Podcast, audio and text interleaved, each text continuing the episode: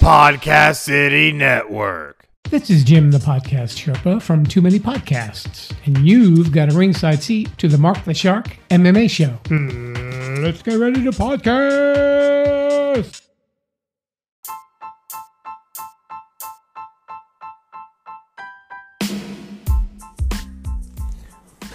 Hi everyone, I am your host, Mark the Shark Retorto, and welcome to the Mark the Shark MMA show, where every week we talk about the wonderful sport of MMA. Today we will review the most recent and upcoming events in MMA news. In each episode, the format may be changed, but you will always be entertained. There will be special interviews with special guests, along with special insights on the sport from our guest hosts. Also, check out our Facebook page for news and updates on future episodes. Also, we appreciate donations from our listeners to keep our podcast up and running. You can make a donation by clicking on the Click the Support button found at anchor.fm/Mark the Shark MMA show. And that's Mark spelled with a C and not a K. We are also looking for guests who want to be on the show and sponsors who want to advertise their product and brand on the show. For more information, contact me on the Mark the Shark MMA show Facebook page. Also, for a plug-in, if you're looking for a good action, thriller, suspense novel, check out a book called The Cabal, The Saga Begins. You can find it on both Barnes & Noble and Amazon.com.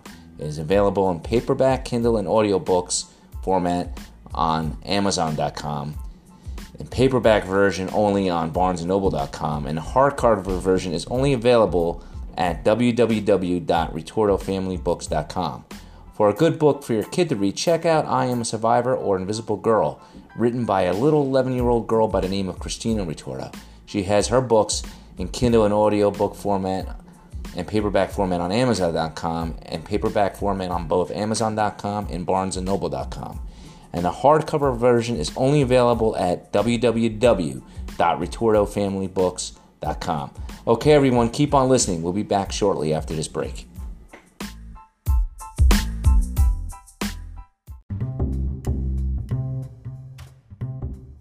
Today's podcast episode is brought to you by Defense Soap. Defend what you have built. Used by all Jiu-Jitsu and MMA athletes to prevent skin infections. Save 15% with the code MarkTheSharkMMAShow. This episode is also brought to you by Audible.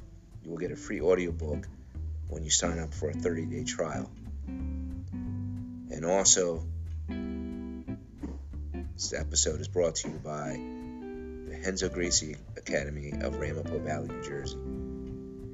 Save 10% if you use the code MarkTheSharkMMAShow. Call them today at 201-580-0581. All right, guys, we're back on the show, and today in the Shark Tank we have a special guest, Leo Pla. Am I saying your name correct? Yes, Leo? Sir. Yes, you are.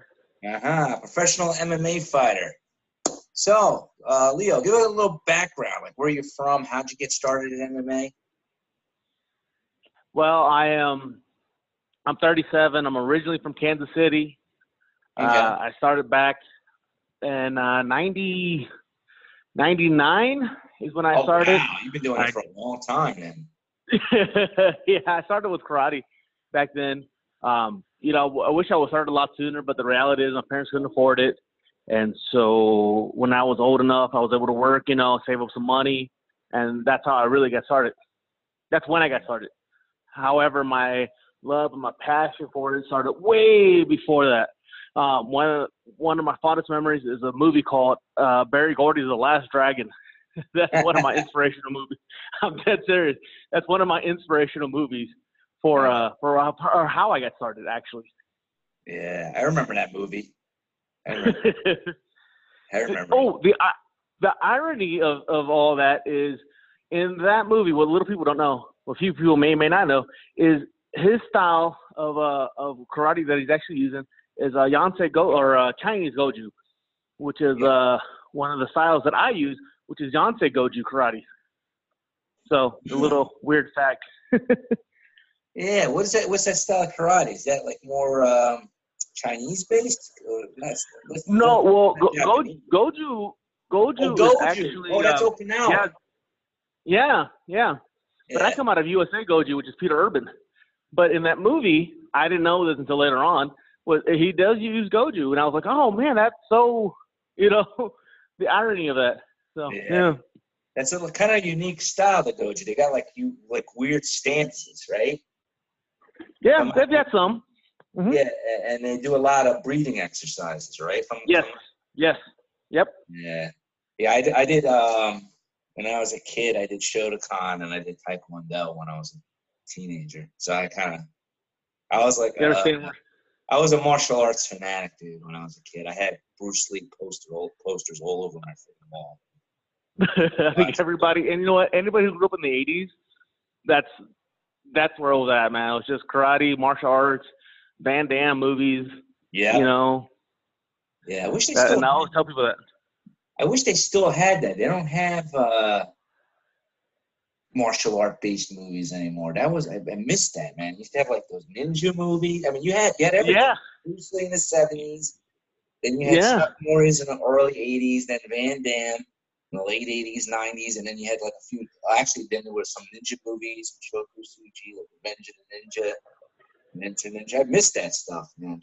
Yeah, man, that was a different era. There was a different genre of people. And I'm one of the kids that came up idolizing that kind of stuff. Yep. You know, and that's why I followed it, because it's something I really fell in love with. Yeah, I could see that, because I was pretty much the same way. You know, I love those movies. But yeah, although I have to admit, though, after watching, I would say, ever since MMA came out, it's kind of hard for me to watch. But they still make kung fu movies, but they're just not popular. You see them on Netflix. Like it's hard for me to watch. You know, it's hard. It's like anything else. So, not that I'm comparing it to cartoons, but like as a child, you're at awe about what you're watching. You know, and as long as you keep it within that realm of, I love this for what it is. You'll always love it. Yeah. So how long did you stay with Goju Karate for? Man, I did that for a long, long time. I still practice kata from time to time. I forgot a lot of it. I'm not going to lie. I forgot it all. I still practice it from time to time. But when I fight, I still use it. I still use all the principles and fundamentals of it. Yeah. As far as the philosophy like that is concerned, I still use it. Wow. And then you got into mixed martial arts. Mm-hmm. Like, what was your, like, first, like, martial art that you got into that led to that? Was it jiu-jitsu, or was it boxing or kickboxing? It was jiu-jitsu. A lot of people, they started out as karate, and then once they saw the UFC, they started doing jiu-jitsu, and they did that, and they got into MMA. Well, what happened, it's a kind of a weird story. What happened was, we started, a couple of guys from my gym or from my dojo, we started getting into Pancration, which a lot of people don't know what that sport actually is. Pancration is the predecessor to MMA. And we actually started doing that. And a guy that we trained with, he remodeled houses. And a guy that he would hire would come in to do the floors. Well, the guy who did the floors did jiu-jitsu by chance at this other gym. He's like, hey, you're a big guy. Why don't you come train with us? And our friend was like, hey, Leo, we got this. I found this guy. He does floors, but he's a wrestler who does jiu-jitsu. Why don't you guys go over there? Why don't we all go over there? And so that's how we all started doing jiu-jitsu and started cross-training. And I ended up staying at that school for jiu-jitsu, and the guy's name happened to be Steve Crawford, who ran the school. Steve Crawford's been around for as long as I've been alive, longer than I've been alive doing jiu-jitsu. And he's trained with he's trained with everybody. He's trained with LaBelle, one of the Gracies, Goker, Catch Wrestling, you name it. He's done it, and he's been with them. And that's how we kind of got started, off a third-party friendship. Now, when you did Pancrase, did you do the one in Japan, or were they, like, local in the U.S.? He was actually out in California doing stuff. Oh, okay. That's how he learned. He learned it all out. He happened to be out in California at the right place at the right time, and just learned everything from all those guys out there, and then came back to Kansas City with all, you know, he goes out there and then comes back and brings it all back and then starts his own thing. And so that's how we got hooked up with him. But when you did Pancrase, because you said you did Pancrase fighting. Oh, Pancrase. No, I didn't. Yeah. No. I did Pancration. Pancration. Oh, okay. Yeah. I'm thinking like the one that the Shamrocks did. No, I did Pancration. See, and so what happened was Pancration was trying to make a comeback after years. And for some reason, it was doing good, and then it kind of fell off. And now it's trying to kind of make a comeback. For some reason or another, I don't know why it fell off. And well, now it's coming. It's like anything else. Everything has its cycles. Yeah. Pancration is old. Yeah. That's the thing that Josh Burnett does, right? Kind of actually. He comes out of Catch Wrestling. Which is a style that we kind of learned, which is a brutal style of it's not jiu-jitsu. It's still ground fighting with submission holds. Catch Wrestling is well over 200 years old. Yeah. So how did you get into the Pancration stuff? Because it's not like there's a school that says, we teach Pancration here. It's not like Taekwondo. Man, like I said, I just wanted to fight. When I was 17, I just wanted to fight. And so this was a tournament. That was a tournament over there. Like, wherever I can get my hands on and just go fight and compete with my sensei. He was all about it. He's like, hey, man, wherever you want to fight and compete, go do it. So even though I come out of a karate school, whatever we wanted to do as far as competition, he was all about it. He hated point competitions because he didn't look at it as, well, we are karate and sensei and this and that's like, no.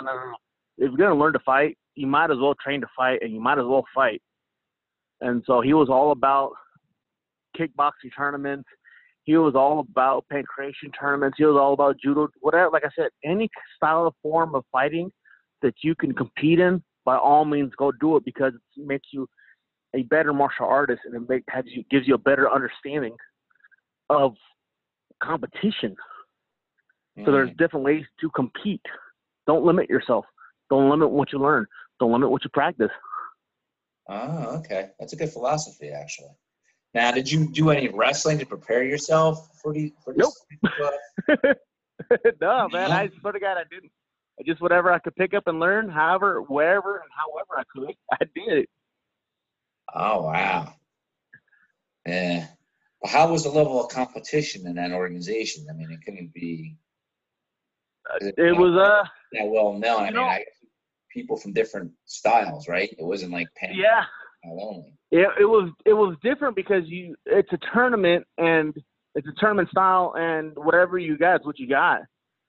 And in Pancration back then, I don't know how it is now. It was full contact. It was you just couldn't hit to the face. That's all it is. It's MMA and you could not hit to the face. Wow. In some organizations, there was no gloves.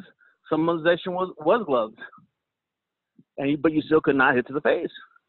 And so it was full. It was just imagine MMA rules, just no gloves.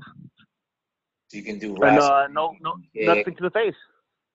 Wow. Yeah, knee, kick, elbow, slam. You could pick up a guy and just drop him. You could just slam him. But it was point based. It was 1 5-minute round, point based. Unless you got by a submission, and then you would win. But it was all point based. So if someone took you down, you got a point for that. Yeah, if you took him down, and if you were able to hold him down, you double leg a guy, you hold him down. That was 1 or 2 points. I don't remember. Now if you could throw a guy. That was like 2 or 3 points.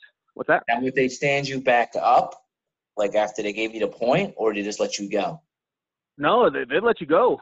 Like I said, if you're able to throw a guy on the side, they would have judges. Yeah. Oh, okay. That must be interesting. Shit. Yeah, take the guy down, but you got to hold him down and hold your positioning. Point. Just like wrestling, you just can't take the guy down and just that's a point. No, hold him down, control it. No little tap kicks or tap punches. No, you got to let the body displacement. Wow. Now you're competing in MMA now, right?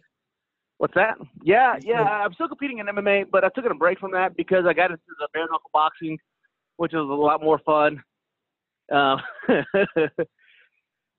started doing some kickboxing again because I just enjoy it. Oh, so you're doing more kickboxing now too? Yes, sir. More kickboxing and more bare knuckle boxing. Oh, are you in that? I just recently found out about this not too long ago. There's the thing that's like on YouTube, Bare Knuckle Federation or whatever it's called. Is that what you're doing? Well, I actually, yeah, well, sort of. I actually fight for a guy named Dada 5000, in his promotion called Brawl, which is it's actually on Netflix, and I'm on season 2 of it whenever it comes out. Oh, I got Netflix. I'll check it out, man. It's not season 2 is not out yet. It's supposed to come out in the fall. Okay.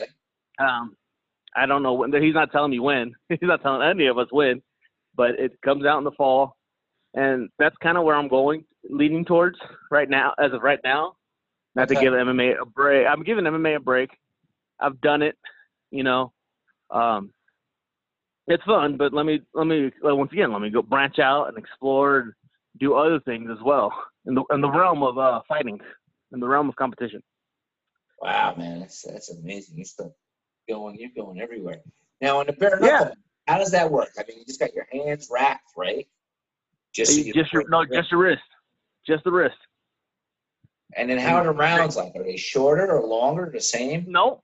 When I fought for BYB, when I fought for Brawl, it's just tape your wrist, and it's 5 3-minute rounds.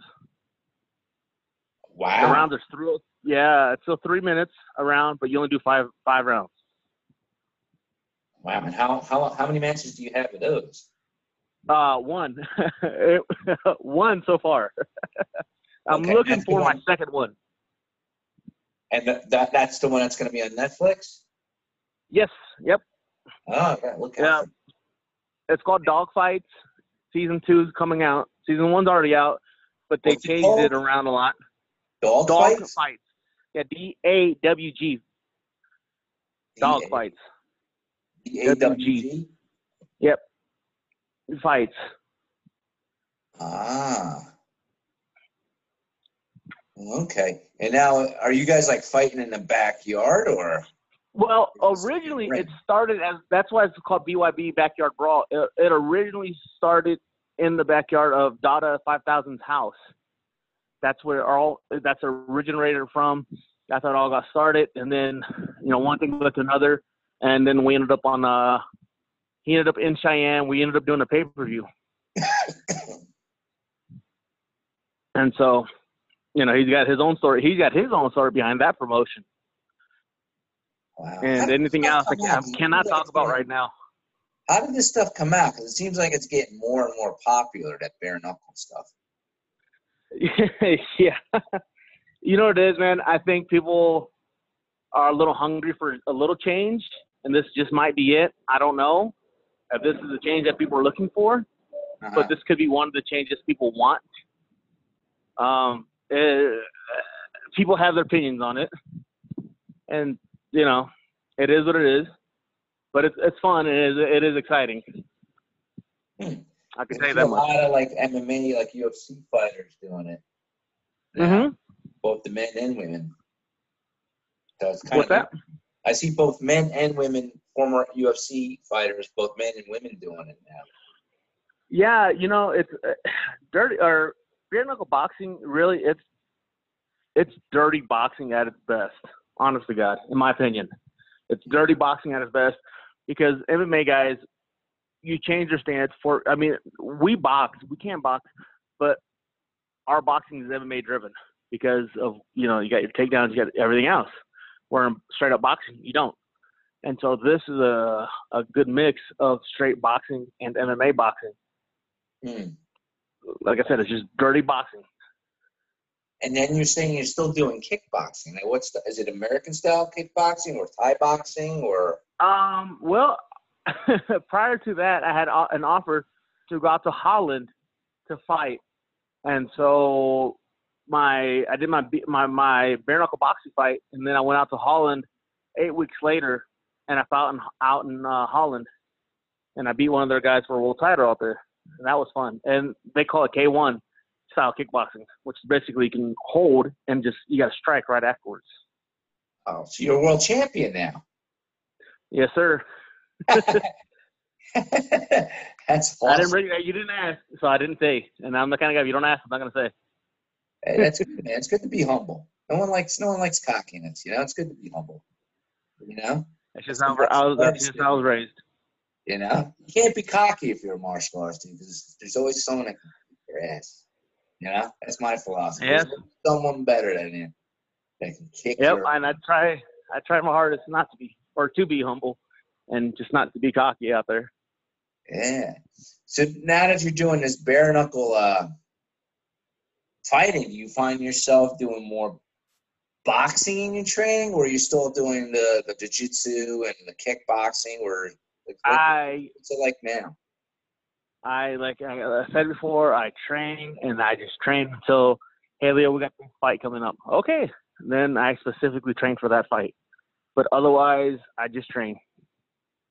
Wow. Gi jiu-jitsu, no gi jiu-jitsu, boxing, kickboxing, MMA sparring, kickboxing, like thumb wrestling, you know, like whatever. Connect four. Whatever, however we're going to train, that's what we're training until it's a very specific fight, then we get ready for that fight. Oh, that's interesting, man. That's great. Now, do you have your own school or? No. No. I train at the UFC gym Lone Tree here in South Denver. Oh, okay. I was just figuring about now that maybe you have your own school because you've been trained. No, man, I would not want to run my own school. I would not want to run my own business. I've done it before. I'd never do it again. It's a 12-hour day on your day off. You know what I mean? Yeah, so, I hear you. No, thank you. Now, if you had to pick a particular fight that you've had in the past, who was your toughest opponent? Toughest? Yeah. Oh, man. I don't know about toughest, because at the end of the day, you know, I hate to say cliche, but like everybody's just in there, man. We're all ready to fight. We're all ready to bang. But oh man, I think there's a guy in Bellator. He was in Bellator. I fought him early on in my career and in his career. And his name was it's Jason Norwood. Okay. Man, we beat the hell out of each other for 15 minutes. I mean, we just pummeled each other. He'd take me down, he'd ground and pound, and the referee would stand us up, and I'd beat him down. I wouldn't take him down. I'd just beat him down. And then he'd take me down, and then, it was 15 minutes of us just beating the living hell out of each other. It was fun. It was great because both of us were not from that city or from that town or whatever. And, man, the people would just watch us fight. They were just cheering us on because they're watching just two guys just beat the living hell out of each other. And I don't enjoy getting the hell beat out of me, but I enjoy the crowd's reaction of them cheering us on. And they don't know who we are, and they just love the show that we're putting on. So Jason Norwood, I would say, is my toughest opponent. Wow. Now, have you thought – because now do you see, like that bare-knuckle boxing? It hasn't gotten to the level of, like, traditional boxing, right, in terms of the payout for fighters yet, right? Like, yeah. I'm not talking Floyd Mayweather. I'm talking, like, for the average pro fighter that goes in there and fights. Is it, like, are you getting paid? Would you get paid better doing a bare-knuckle match as opposed to – It's about the same. It's about the same as, you know, as you're getting right now. Not like high-level MMA guys, but your decent MMA guys. It's about the same pay, honest to God. Oh, okay. Okay, and then, have you ever thought about doing the regular boxing and becoming like a pro there? I did. I've done pro boxing. I'm 5'7" and 2" in pro boxing. Oh, damn, dude!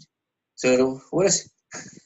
To do pro, you got pro boxing matches, kickboxing, world champion kickboxing, like the K-1 style, bare knuckle fight, yep, and MMA, yep. Oh, damn it! I have 52 fights total. Mm-hmm. Holy shit. What is the worst injury you ever got in a fight? Worst injury? Yeah. Probably when I fought Keith Tapia on World Premier Championship Boxing. He knocked me out unconscious. Okay. He knocked me out with 10 seconds left in the fight. With 10 seconds left in the fight. And I took a step back. He hit me and knocked me out. I was unconscious for about a minute. Wow. And I had a concussion. I got a pretty bad concussion. But that's it. I mean, broken hand, broken foot, stuff like that. Who cares? It's you know, I can care less about that kind of stuff.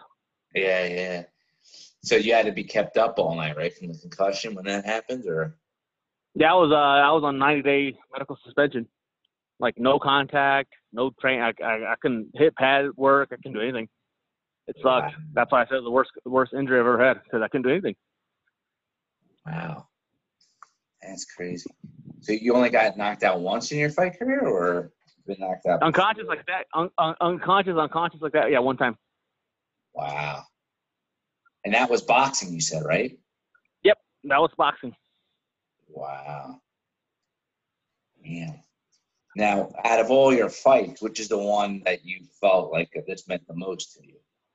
Like that you know, it's the most memorable, it means the most to you personally. Like, is there any particular fight? Not really. Man, you know what it is. It's as long as the promoter treats me right, treats me without utmost respect, and doesn't take advantage of the fighters. I love promotions. I love fighting for everybody. BYB, Dada 5000, and Saul Ramos, and everybody that's involved with BYB has treated me with love and respect. The people out in Holland, that promotion treated me with love and respect, and I'd fight for all of them, and I would have my guys fight for all of them, honestly. Interesting. Now, I would have thought like that one in Holland would have been like, oh, you know, I got a world championship belt, but that's pretty interesting. Now, how long do you see yourself doing fighting? How long do I keep fighting? Do you think I would keep fighting? I'm 37. Here's the thing: I don't drink, I don't smoke, I don't party too often. Not to say I don't go out and have a good time. But, like, I've took care of myself my whole life. I could probably fight until I'm 44, God willing, you know, as long as I keep my body intact and nothing outside of things I can't control in life happen. I could see myself fighting until I'm 44, honest to God. Wow. I'm in the gym every day. I train every day. You know. That's great. That's great. Because some people, like, you know, they get injured and it ends their career or whatever. But that's pretty good, Max. You've been fighting for like a long time. Holy cow! Man. Now, how do you feel the sport has changed? The sport of MMA. You know, well, the sport is evolving faster than people can keep up. Mainly, in my opinion, because of YouTube. You know. I give YouTube a lot of credit because now guys can be like, oh, look at this cool move this guy did. And nobody's ever seen it before, and that's why he won. Or beforehand, it was all VHS cassettes. Yeah. You know, and you're lucky if you can get a hold of it through, like, fifth hand. You know, you heard of this guy that did a move, but you didn't see it, so you have no idea how it works. Now you can live stream on Facebook. You know, you can just live stream it, and a million people are going to watch it, and you're going to have a million likes, you know? And so now some 10, 20, 30 gyms are like, oh, I'm going to break this move down and figure it out. And all of a sudden, you know, next week, that move that the guy won a world title with is doing it in MMA. And everybody's like, oh man, we got to figure out how this move works, you know? And things like that help sport out, honest to God. And then you got, personal trainers who on the same thing. Like, hey man, this is what I do, and this is what I do, and all of a sudden their guys that they train may not be as technical, but they're way stronger, or have more conditioning or something that beats that other guy based off one thing that the other guy was not prepared for. And so another gym takes those two elements and adds it to his curriculum. And you know, so forth and so on. And so that's why I think the sport evolved, because now it's not just martial arts. It's an overall athlete. Yeah, definitely. Now, and you got to keep up with that. Yeah. There's always something changing, you know? Yeah. You know, I see it a lot in jiu-jitsu, too, and a lot of stuff keeps changing, you know? Yeah, it's not just like, you know, Mark Coleman is the grandfather of ground and pound, but it's not just the days of Mark Coleman just being able to take you down and ground and pound you out. That works, but it doesn't work 90% of the time. Yeah. You know, the principles are there. The principles will always be there. But there's guys going, oh, man, you know what? I saw this guy get out of a hold based off just this one move. And it was just this, you know. And then another guy takes it, like I said, he elaborates on it. And so those days are just gone. Yeah. I mean, and in my opinion, that's every sport. That's not just MMA, every sport. Because VHS, you know, is dead. And YouTube, Facebook Live is where it's at. Even hell, like you podcast, you know, people talk about something, and then some other guy researches that. Yeah, and so it's the availability of technology. Yeah, that could be a double-edged sword, though, right? Sometimes. You know. What's that? I mean, like you can learn stuff from YouTube, but it doesn't. It doesn't replace the aspect of actually of experience, you know. Right. Oh, absolutely. Yeah. You know, absolutely like not. In the old days, you know, we used to get. I'm sure you did the same thing because we're from the same time. You know, you get like the Bruce Lee fighting method books or whatever, and you try to figure out the move from watching it in the book, but it's trying to put everything in a, you know. Practice is where it's at, you know. Yes, yeah, and that's exactly correct. Because in a book, it's like A, B, C, and that's how it works. I was like, man, I can't figure this out. But then you saw it on video, like, oh, that's how that works. Yeah. And before, you know, VHS, you had to rewind, do it again, and now you can just watch that thing in slow motion. Yep. You know, like, oh, watch somebody use it. Oh, okay, I get it now. Totally different scenario. And what are your thoughts on performance enhancement drugs that you see a lot of these fighters getting caught with nowadays? What's my stance on? Oh man, so here's my thing on it. Yep. And people may not like what I'm gonna say. Just honest to God, I don't care. Same here. I don't care. I don't care because it's this. If you do something long enough, you're going to get hurt. Yeah. A professional in any sport, he needs to take something for recovery. Would I do them? Absolutely. But I would not do anabolics. I would do it for recovery purposes. Because, man, your biceps hurt. Your knees hurt the next day. And guys like me, I get up at sometimes 5:30 in the morning, go train for 2 or 3 hours, go to work for 9 hours, and then go lift for 2 hours. That's a long day. Do you really think just protein powder will make me go back again the next day? You know,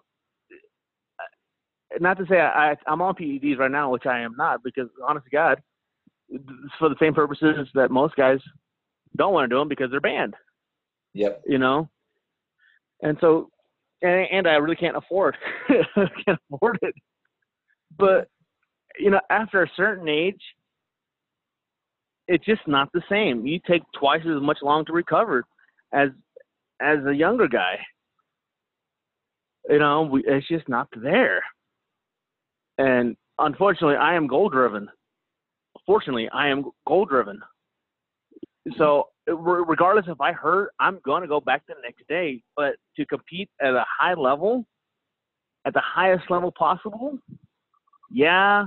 You need something a little extra so that your neck doesn't hurt, so that your shoulder's fine. You know what I mean? So that you can go in there and compete or train at the highest level possible.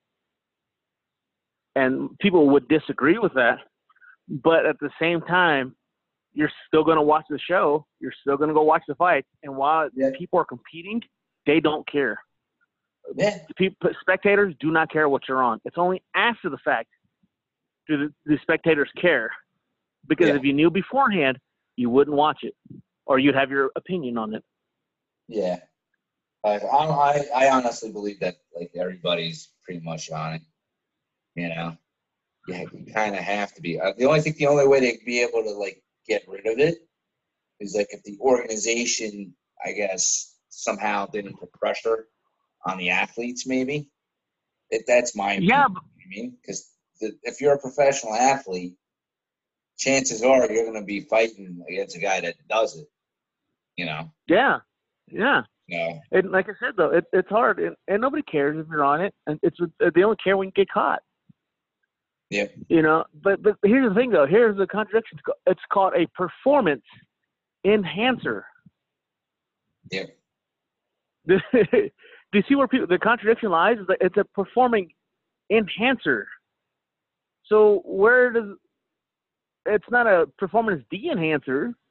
I'm not taking away from my performance. I'm making it better. Yeah. So it's kind of they need to reword that, honestly. Because if that's the case, basketball players shouldn't be wearing shoes. A certain brand of shoes, because it enhances their performance, right? Yep. So then you can have performance enhancing gear. That's okay. I can do something externally, but I can't do something internally to make me better. Exactly. Kinda I don't crazy. Know if that makes sense. Kind of yeah, crazy. I don't know if that makes sense. Uh-huh. Oh, no, I understand everything, yeah. I just think it's kind of crazy how, like, you know, they catch somebody and everybody's surprised. Yeah, know? Oh, yeah.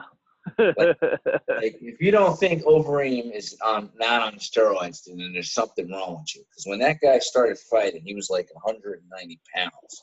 He was like an average guy.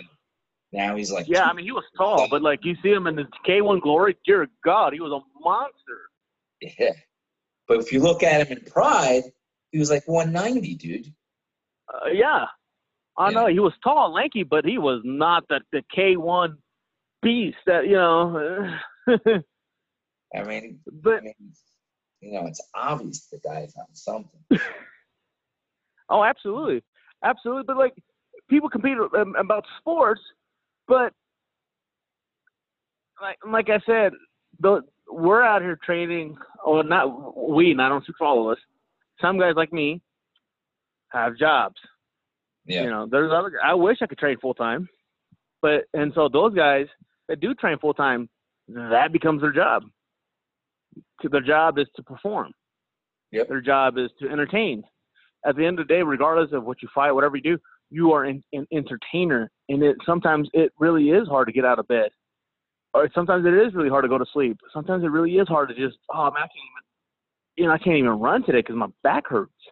So I can't blame a guy who goes, man, I'm going to take something just so I can go run. And then he goes, you know what, I'm going to take it again because I like how that made me feel. Instead of running 2 miles, I ran 3 miles. You know, instead of benching 250, I did 300, so forth and so on. And you can't blame a guy for that. Yeah. He's trying to make a living. At the end of the day, we're all trying to make a living. You know? And martial arts training in the morning, you said? Early before? Yeah. Right before I go to work. Yeah, I post videos of our training all the time. Got training in the morning around here. You're lucky, man. Well, our gym opens up at the UFC gym in Lone Tree opens up at I think at 6.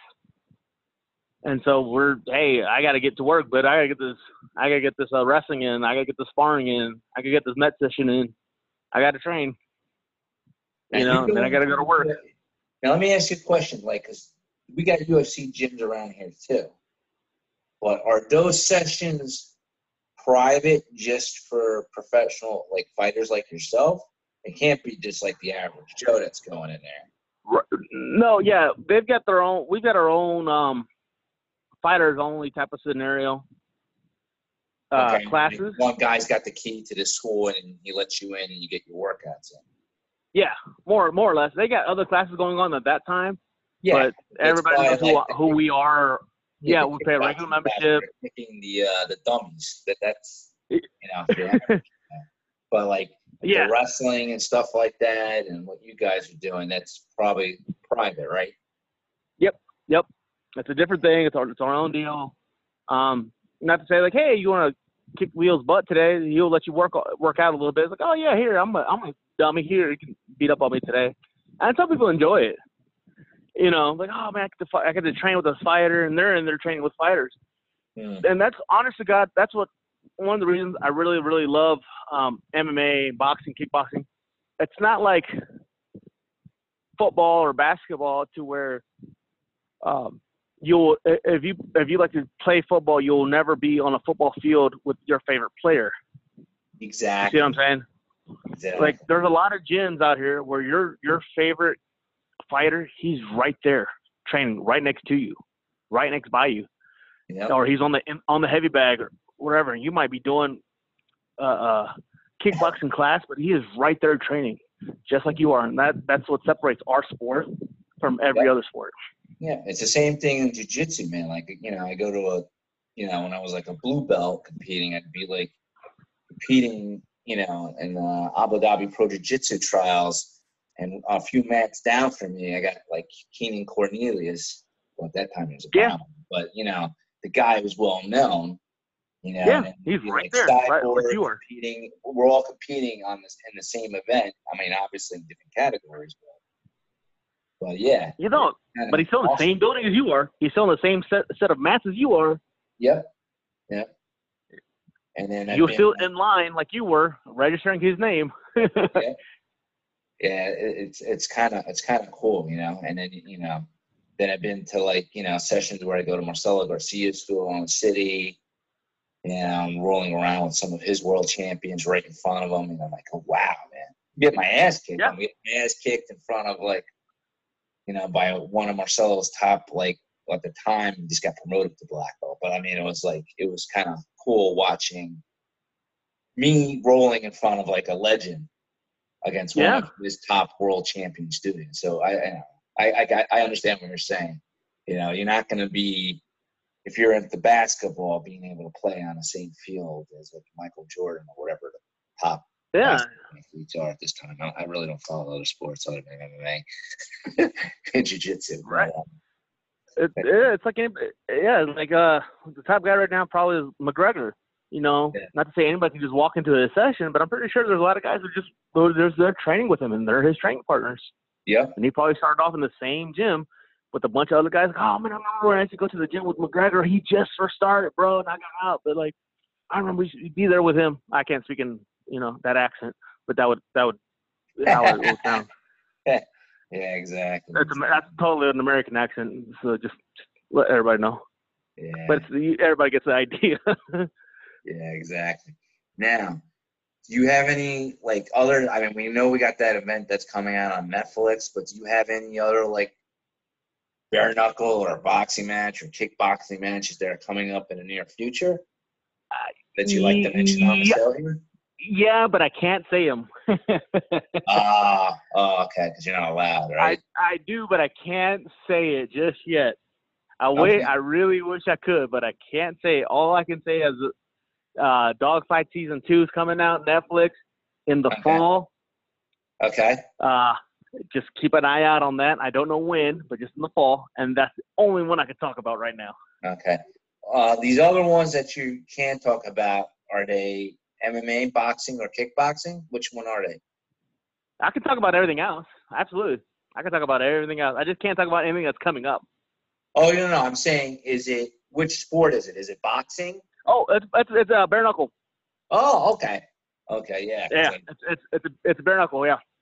Oh, okay. I had a feeling that was it. I just wanted to just double check. And then obviously you hit me up on Facebook when those other ones come out, and I could put up on. Yeah, I'll post them. I always post everything. Let people know what's going on. Yeah, I mean you can share it on the Mark the Shark MMA Show Facebook page, or hit me up on Facebook to share it. Absolutely. You know what I mean? Now, do you have any sponsors you want to mention on the show at all? Max Muscle with Parker. They always hook us up, hook me and my team up with whatever we need. Great product, great supplements. I love them. I love how they make me feel, honest to God. In fact, I just came to the gym. I was warming up right before you called me. I just pre-workout and a fat burn. That's a lot of caffeine, but it gets you going. Yeah. Now, if any potential sponsor or promoter or, you know, someone wanted to get in touch with you, what's the best way to get in touch with you? Honest to God, you can either Facebook me at Leo Pla. It's a picture of me holding the standing with my world title belt, or you can just call me at 970-779-2003. Okay. Well, Leo, it was great having you on the show. Good luck with your future unannounced fights. Can't talk about I can't say it just yet. I understand. I understand. But I'm wishing you good luck anyway, man. I'm wishing you good luck anyway. All right, thank you. I look forward to when that show comes out on Netflix with your fight. I'm looking forward to it. Hit me up after it comes out. Hit me up again, and we'll discuss that. All right, man. I will. All right, everybody. Back after the short break.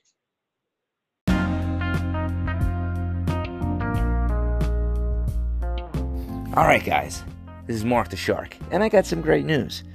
If you subscribe to my email list on my website, I will email you a promo code that will allow you to save 20% on any MMA gear or Brazilian Jiu-Jitsu gear put out by Hypnotic.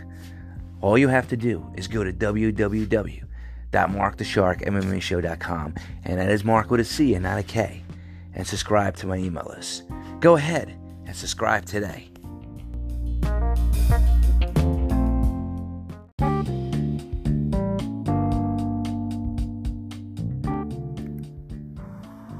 Hey, what's up, world?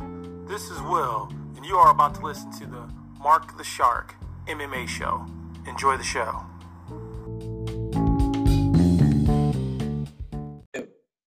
All right, guys, we're back on the show, and today we got a very special guest, an MMA fighter from Invicta, Kelly D'Angelo. How you doing today, Kelly? I'm great. How are you doing? Good. Where are you located? I am in St. Louis, Missouri. Oh, okay. Yeah, I'm over here in Jersey. How is it over there? You guys are like an hour behind, right? Yes. That's why, like, the whole Eastern time thing, I had to think about it and, like, figure out where I'd be at that Eastern time, and yeah. Yeah, that whole time zone thing throws everybody off. You have to kind of coordinate it. So, how did you get into the martial arts? Well, I'm a full-time firefighter, and when I moved to St. Louis, one of my coworkers, an EMS, took me to an event called Guns and Hoses, where cops box firefighters. And it's a charity event. All the proceeds go to families that have had, you know, loved ones die in the field, and kind of it even helps kids through college and stuff who's lost parents as first responders. And so it was a really cool thing to even think about being a part of. But I went to it one year and was like, that would be awesome. I'd love to do that. And turns out the chief that for the department I was volunteering, I was like, I know where you can go start training. So I was like, all right, sure, I'll try boxing. And did, I think, 4 or 5 charity events for that. And I had a coach that kind of was like, hey, have you ever thought about jiu-jitsu and wrestling? And I didn't know what he was talking about at the time, but he's like, we're gonna go to a gym and try it out, see how you do. And I did pretty good. So he's like, I really think you should try MMA. And it just kind of snowballed from there, and I fell in love with all of it. Ah, that's interesting. So you're a firefighter. I'm assuming that's a paid position, right? Because here in Jersey, only certain cities do the firefighters actually get paid. A lot of it's volunteer. So, well, I actually, the town I grew up in was a pretty small town, and it was only volunteer there. So I moved to St. Louis to become a full-time firefighter. So I'm a full-time firefighter paramedic. Okay. Now, how many fights did you have as an amateur before you got into Invicta? You're with Invicta now, right? You're 5 boxing. Yeah. So amateur, 5 boxing, and then 5 MMA. Oh, wow. Okay. Now, am I wrong, but is Invicta the only organization that has female MMA fighters? That has female or all female? All female. Yes. Yeah, I'm pretty sure they're the only one that is an all-female promotion. And it's pretty cool because they think of just about everything. Like, they even arrange for a girl to come to all our rooms and braid our hair for the fight. Oh, I actually think that's so cool. Like, how they – I don't know who the owner is, but I kind of remember looking at it a few years ago, and I thought that was pretty cool how there's an organization just for women. Because back in the day, I mean, I think Strikeforce had a little bit. I don't remember when Invicta started. I think it might have been actually before Strikeforce, and then Bellator was trying to do a little bit, but they never really stuck with it. To the way that the owner of Invicta, who's the owner of Invicta? Do you know? Shannon Knapp is the main lady for Invicta, and it really, most of the veteran female fighters have at some point fought on Invicta or pretty much made their career through Invicta. So yeah, a lot of them, like Chris Cyborg, right? I think the only one who didn't fight on there was Ronda Rousey. Yeah, honestly, I think she's like the only one I can think of off the top of my head. What about Misha Tate? Did she fight in Invicta?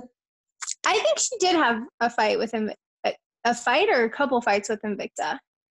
And what about Gina Cabrera? Did she have one? Gina did. Kat Zingano did. Yeah. There's, I think, just about everybody has participated in Invicta or been signed or pretty much made their whole foundation through Invicta. Now, it often makes me wonder why there hasn't been another organization trying to tap into that market, because I think that's like, it's like very niched because it's just all women. And I got to give women credit, because I actually sometimes when I watch a UFC event, I actually sometimes, like when, let's say, the women or the co-main event, I actually sometimes get more excited about the women's co-main event than the men's main event. It's because, well, I think women are just more, I think you guys are more exciting. I think it's because mentality. I think that, I don't know if it's they think that they have to prove more. I think that might have been something like definitely a factor like a few years ago. I don't know what it is now, but it just seems like the women tend to bang more. You know, they have no issue going in there and throwing leather and letting it all hang out. Whereas I think some of the men hold back a little bit.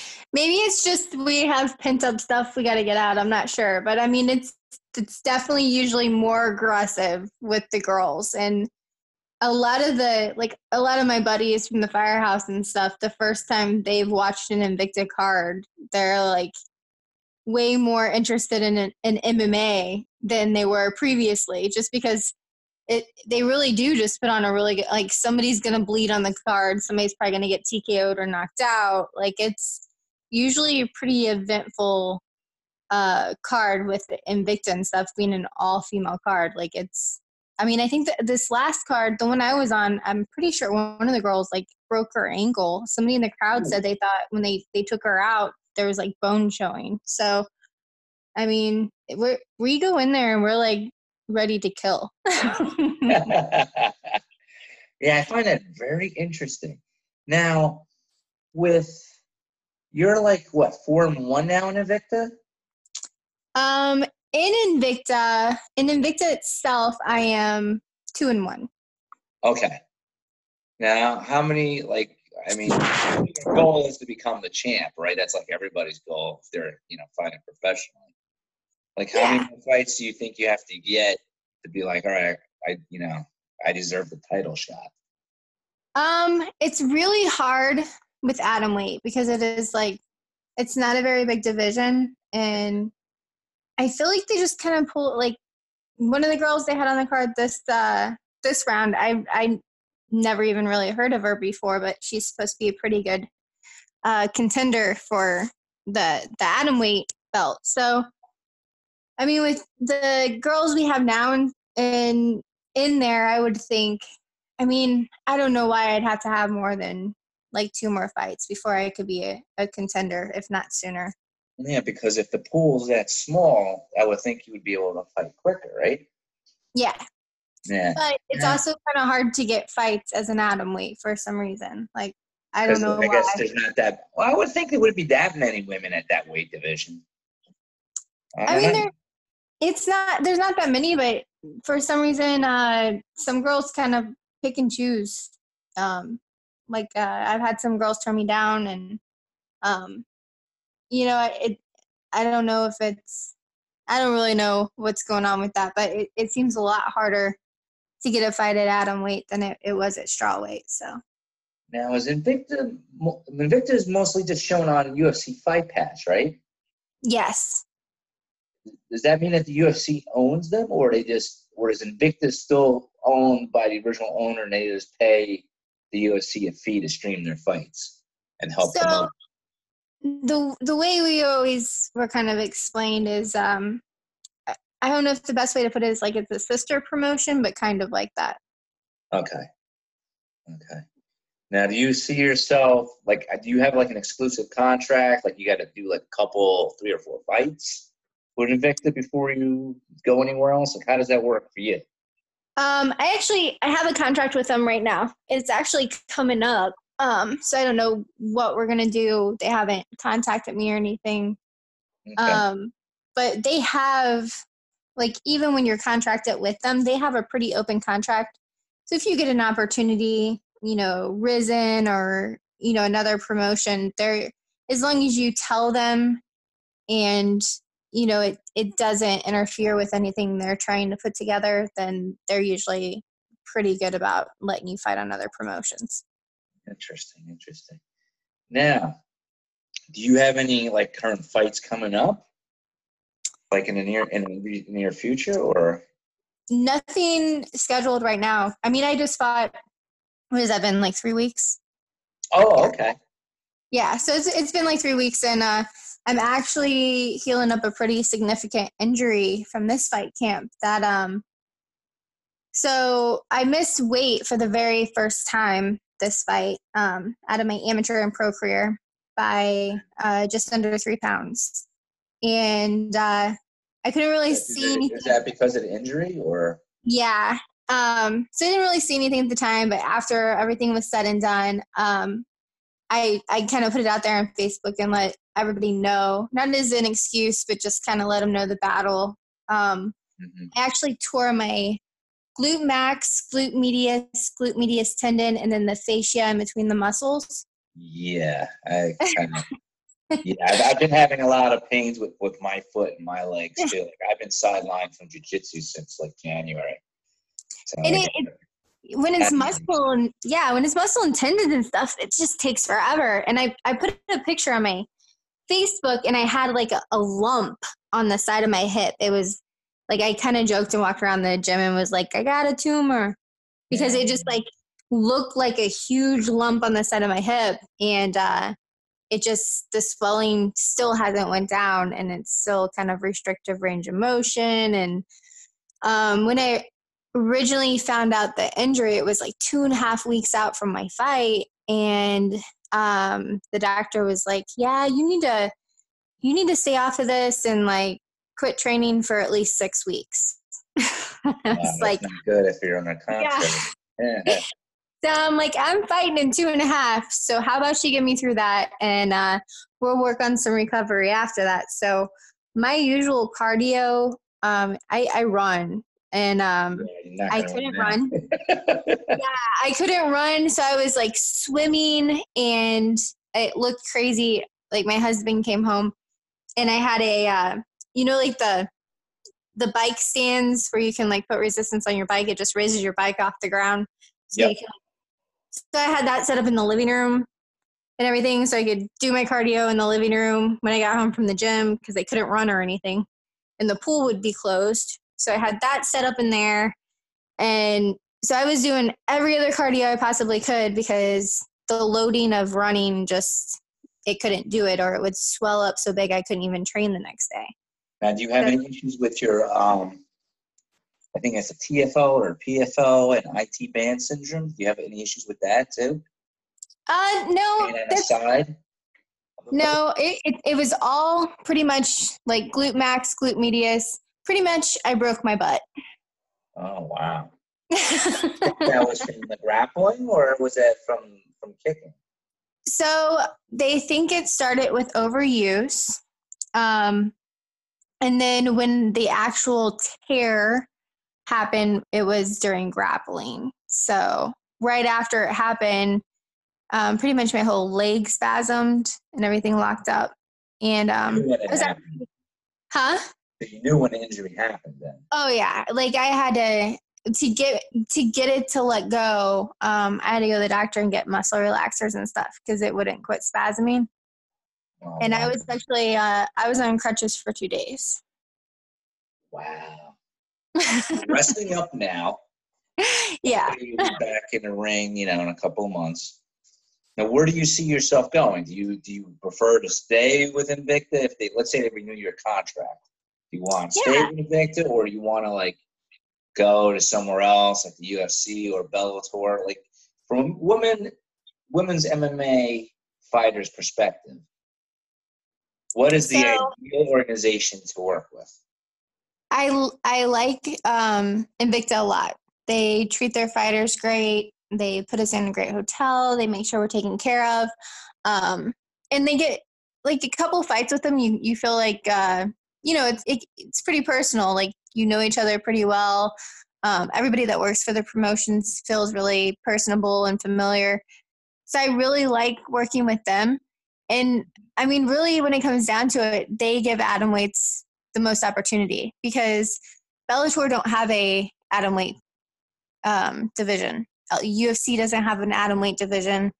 There's some like Rizin has atomweights. There's some stuff like that, but as in anything over here, Invicta is definitely the biggest opportunity for atomweights right now.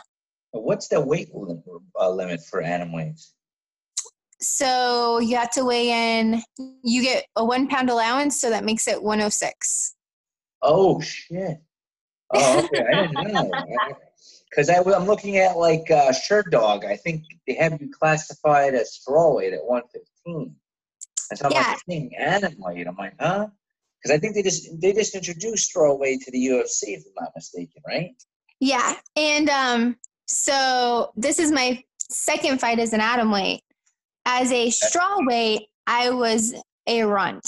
Like there's a couple girls I ended up training with. There's one girl I even trained with in Colorado that she fought as a strawweight. And her walking around weight was like 142. Holy shit.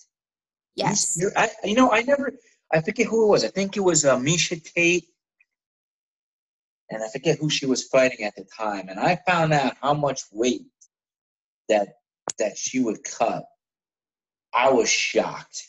It is insane. Women MMA fighters cut that amount of weight. I didn't think they did. I thought maybe it was like 10 or 15 pounds max. So you're saying women walk around at what weight did you just say? 150, 160? No, like straw weight. Straw weight's 125, right? No, straw weight's 115. Okay. And some of those girls walk like right around 140. Dude, that's like a big drop. I didn't think that much weight. Wow. So I was getting there. Like I'm 5'2", so most of them were taller anyway. Mm. But I was getting. So right now my walking around weight is I'm 118. Okay. So I was getting in the ring most of the time with girls that are 20 pounds bigger than me, which I always fought girls bigger anyway, even in boxing and stuff. But you know, my being a boxer background, most of the people they would put me with would be like these grapplers, and their main goal would be to get me to the ground. And if you have 20 pounds on somebody and you get to the ground, you feel it.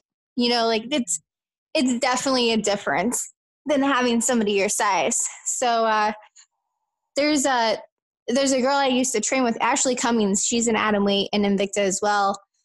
Okay. And we're friends. She's a police officer.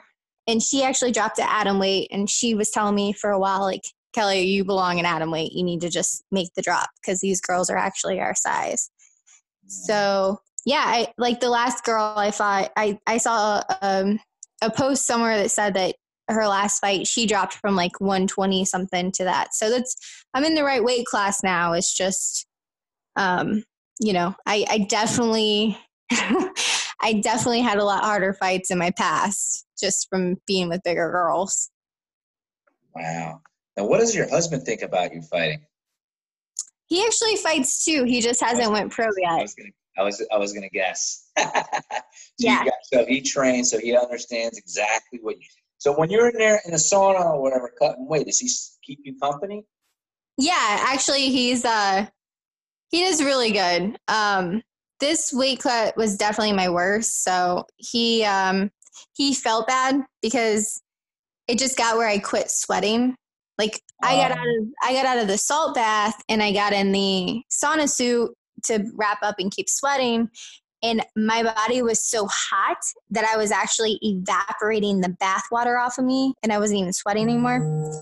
So he's like, later he's like, I felt really bad because, you know, everybody kind of gets to that breaking point when they're cutting weight where they need somebody to push them. And he's like, I was trying to push you, but you were just, you know, you couldn't do it. So he felt kind of bad about it, but he gets it. You know, it's, I couldn't imagine going through a fight camp without, you know, with somebody who don't understand everything throughout the fight camp, like the emotional roller coaster and what your body goes through and meal prep. And you can't go to social events because you don't want to end up like eating shit that, you know, puts you off track. Yeah. I remember when I used to cut weight for jiu-jitsu tournaments, my wife would always have these like family events and I would like just die, you know, trying to cut weight. And people never get it. Like, and then it's like the one time they actually take me to a restaurant that I wanted, like the type of food I want to eat too, you know? But meanwhile, like the other times I'm cutting weight, they take me to other restaurants that I don't like. You guys do this, piss me off, you know? Yeah, or there's a family member that's like, oh, come on, one bite's not going to hurt you. And I'm like, yeah, they don't know. Yep. They don't know.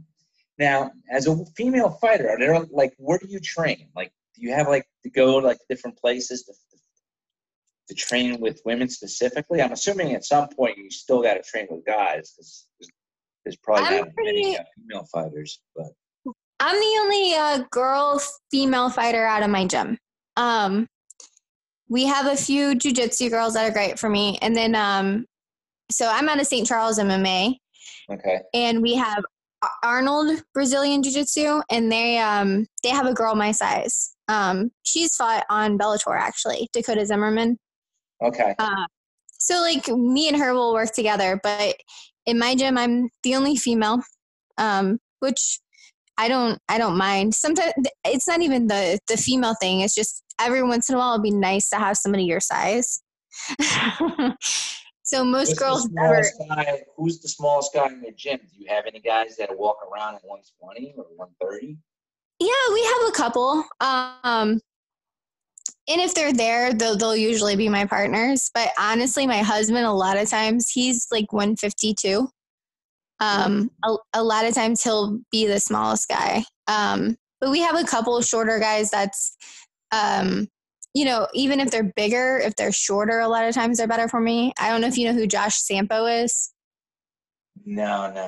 Okay. Well, he's been around for a while and he's usually one of my better, partners. So, and he's pretty intense. His main background is wrestling. So, he's just one of those grinder guys, but, you know, I have guys in my gym that are perfect partners for me. And honestly, when you get in there with these girls and they like hit you or try to hold you down, you're like, well, this isn't so bad. 'Cause I'm used to a guy that's 20, 30 pounds bigger than me doing the same shit to me. And it's way worse than this. So I guess in some respects it's advantageous, right? Because you're used to walking out with a guy that's stronger than, you know, physically stronger than you as compared to your opponent. That's interesting. That's interesting. Do you have any kids yet or no?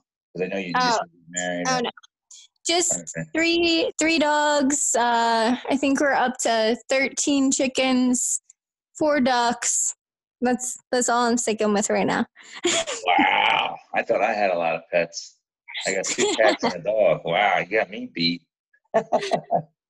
Wow. That's interesting. So you're thinking of staying with Invicta and then hopefully get your opportunity to fight for the belt. Do you see yourself staying fighting for like how much longer before you think you could retire? You're gonna be like Randy Couture doing it into your 40s, or you have like a set goal in mind, like if I don't get to become the champ in like 2 years, I'm done? Like what are your goals in the sport of MMA? See, I feel like so many people put a timeline on things, and honestly, I get shit a lot. I'm 32 and you have no idea how many family functions I go to, and they're like, isn't it about time you guys settle down and start having kids? And, you know, and I just feel like a lot of people put timelines on themselves for stuff. Like the world isn't like that anymore. You know, it's not 1970. Yeah. And, you know, I can't have a kid and come back to this at this point. Like, you know, it would be way harder. So, you know, me and my husband's talked about it a lot. I enjoy this. That's the thing. Like, it's not a job. It's not a like, I have to show up and do this. I enjoy it. Like, every part of it. I enjoy the fight camp. I enjoy training whenever I'm not in fight camp, and just going and hanging out to the gym right now, even when I'm injured. And I think when it becomes a job, or when it becomes, you know, I think a lot of fighters realize that point when they say, I'm no longer a fighter, I'm a trainer. Mm-hmm. You know, I think it's going to take that, because I'm going to go as far with this, and I'm going to keep going and pushing for as long as my body will take it, or until I decide, you know what, I think this is it. I'm going to start training other people or something like that. Yeah, yeah. You know, you got to do what you got to do, right? You only live once. Exactly. One step at a time. Like, between fighting and firefighting, hell, I never know when that's going to be. So I might as well be doing what I want when I go. Exactly. Now, so when you got into MMA, you kind of didn't know about it. But once you got into the sport of MMA, you know, competing yourself, do you find yourself watching the sport more closely now? Like checking out other female fighters? And if you do, is there any particular fighter that you said, oh, I want to be like her, you know, or maybe not be like her, like say, like maybe like copy her style, or maybe you like certain things that she does and you like to add it to your game? What are your thoughts on that? I can't say there's anybody I want to like be like them or anything like that. A lot of these, I always notice too, like something happens really awesome on a UFC card, and you'll see people trying it at gyms like the next week. Styles can be copied, but I like more looking at the fighter as in, you know, the people that are like super tenacious, like Nate Diaz. Yeah. It's not that he has this crazy style. He's just crazy. He's just super tenacious. He just does what he feels like doing in the moment. And those are the fighters I really like. Or people like, yeah, Holly Holm. She's just built herself from the ground up. I mean, she started with boxing, so we have the same background. Mm-hmm. But, I mean, she doesn't do the crazy image stuff on Instagram or anything like that. She just enjoys the sport too, and just goes out there, fights, have a good time, and when she's ready to be done, she'll be done. Okay. So I can't say there's like a certain person or a certain style I go for, or, you know, somebody I particularly follow, but I definitely study it a lot more and try to add as much different style as I possibly can. What about the former champ, Chris Cyborg? Did you see that fight with Amanda Nunes? Yes. Now, Before the event actually happened and she got knocked out, who did you think was going to win that fight? So the crazy thing is she did exactly what I said she would have to do to win. And it was, she's going to have to go out there, balls to the wall, for like the first 30 seconds to a minute and just throw everything she had at her and hope that something happens. Mm. So you thought that Amanda was going to win going into that fight? I thought if she was going to win, she was definitely going to have to do it in the first couple minutes. But if it would have went past that, I wasn't counting on her going to win. I thought Cyborg would have it. So you didn't have it in. All right, so you're kind of like not picking but picking. You're like if it goes past a certain round. I thought Cyborg was going to win that. But no. She just could have a lot of wear and tear on her by now. You know. I knew if it went past the first round, Cyborg would have it, but if Amanda could do something in the first couple minutes, I thought she'd have it. And I mean, that's what she did. She came out. I think Cyborg was even overwhelmed. Like, I don't even think she knew what to do for like those first couple minutes when she was thrown like that. I don't think she's been hit that hard. Yeah. Yeah, true. Usually she just plows through people. Right? Well, pretty much everything Nunes throws is an overhand. So. But with power, though. She can power. Yeah, exactly. Like, everything's on it, but everything, she pretty much just throws overhand. So when you started fighting for Invicta, was Chris Cyborg out of that organization by that time or no? Yeah. I think she was definitely out by that time. I was actually in the crowd for either the first or second Invicta, though, whenever my friend Ashley fought. I had no idea I'd ever be in MMA, like no idea. I just started amateur boxing. So I look back at that card and there was quite a few veterans and stuff on there. So it's kind of funny to even look at it and think, if you would have asked me on that day, like, hey, could you imagine being in this exact promotion like a couple of years from now? I would have told you were crazy. Now, do you miss boxing? I do. I love MMA, but it's just always going to be my first love. Mm. Do you think you would ever try to turn a pro? In terms of boxing, or do you think you would have to like give up MMA for a while? I think I'd have to give up MMA for a little while, just because I don't think you can. MMA, you do everything. I get that, but I don't think you can compete in kickboxing fully, compete in MMA fully, compete in boxing fully. Like, it's a lot changes. Like, and I had a hard converting over to MMA. I had a hard time because your stance changes. A boxer, you're like really, you're really sideways. Your legs out there, you know. And when I started MMA, people would just take out my front leg constantly. Yeah. Because of how my stance was. So. You know, you change so much to have to try to go back and forth with that. I think it's really hard. Yeah. Did you watch any of those bare knuckle matches? Yes, and my name has gotten thrown out there quite a few times for those. And I would actually probably do it, but. Yeah. The promoter, so we went back and forth on Facebook, and he said the smallest he could get would be a 115er, and that would probably even be hard. So I'm hoping in like the next year or so, if they can give me a 105er for it, I think I definitely do it. Yeah, I've been watching a little bit of it. Get a couple guys from the UFC in there, like Joe Riggs.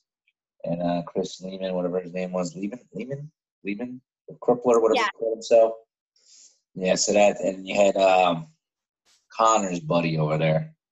I think knocked out that guy that used to box. The Russian guy? Yeah. Yeah. I think he got knocked out, if I'm not mistaken. Yeah. Now, do you compete in jiu-jitsu at all, or you just train jiu-jitsu just for MMA? I've done a couple competitions. I actually, one of my coaches is wanting me to do. There's a Chicago competition coming up. Okay. If I'm healed up enough, they brought up. There's one in Orlando at the end of July, and then I guess Worlds is in Vegas in August. So there's definitely some stuff I'm looking at. It's just I love jiu-jitsu. It's just standing at the competition all day. Like so for a fight, the worst part is the weight. Yes. The weight in the jiu-jitsu tournaments kills me. It's way worse. It's way worse than waiting for a fight because you're just sitting backstage waiting for a fight. But in a jiu-jitsu tournament, you wait and you get it over with, and then you're like, well, shit, I'm waiting again. Yes, yes. Yes.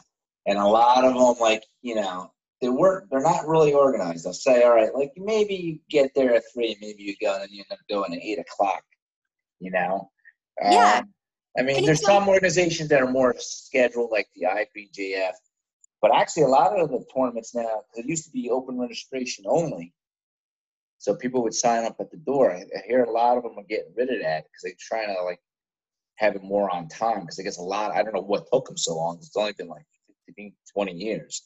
Yeah. But I think they try to make, all day. Yeah. They try to make, the bracket beforehand now, but still so much shit changes. And it's, an emotional roller coaster because you'll be like, oh, I'm up next.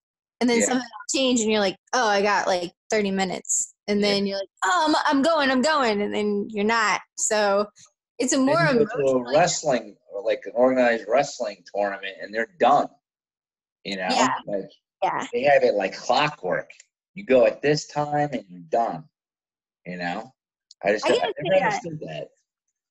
I did a grappling industries in Denver, Colorado, and they were probably the most on time I think they were the only ones on time. Yeah. IBGF is good too, but I think that's the one my two guys from my school did. I think pretty sure it was grappling industries. They were on time. They were actually done early. I was shocked. My guys were done by the guys from my school were done by I think 1. Oh wow. And they did gi and no gi. I was shocked. They had their stuff together when we did the Denver one. And then it's funny because my husband medaled. I think he got silver. Mm-hmm. And the guy that he beat went up to the table and stole his medal and walked off. Say what? No way. No. Seriously, the guy went up to the table and stole a medal, got up on the podium, and had one of the other guys from the division take his picture. Was that posted on Facebook? I don't know if it was your husband or not. Someone did something similar to that, and they posted it on Facebook. It might have been. I kid you not. It's crazy. This guy, that's why. So this guy had one of the guys from his division take his picture on the podium with his medal, and then the guy that took the picture walked up to my husband and was like, hey, should we get a group picture or whatever? Because, everybody got their medals. And we knew he placed. And I was like, we didn't get his medal yet. And we walk up to the table, and the lady's like, oh, they haven't released it on the site yet. And we were like, one of the guys from his division has his medal. And they're like, well, we didn't give any out yet, so he shouldn't. He legit stole it, got a picture on the podium, and left. That's crazy. As he wanted that medal bad, right? Yeah. He's like, I ain't leaving here without a medal today, whether I gotta win it or steal it. Wow. That's insane. Wow. So when's your husband fighting next? But he actually fought I think 3 or 4 times this last year. We were talking about getting him one soon. He has the same background. So I actually started boxing, and then he started boxing, and then I started jiu-jitsu, and he told me he would never do the bendy stuff. He's like, I'm not going to do that.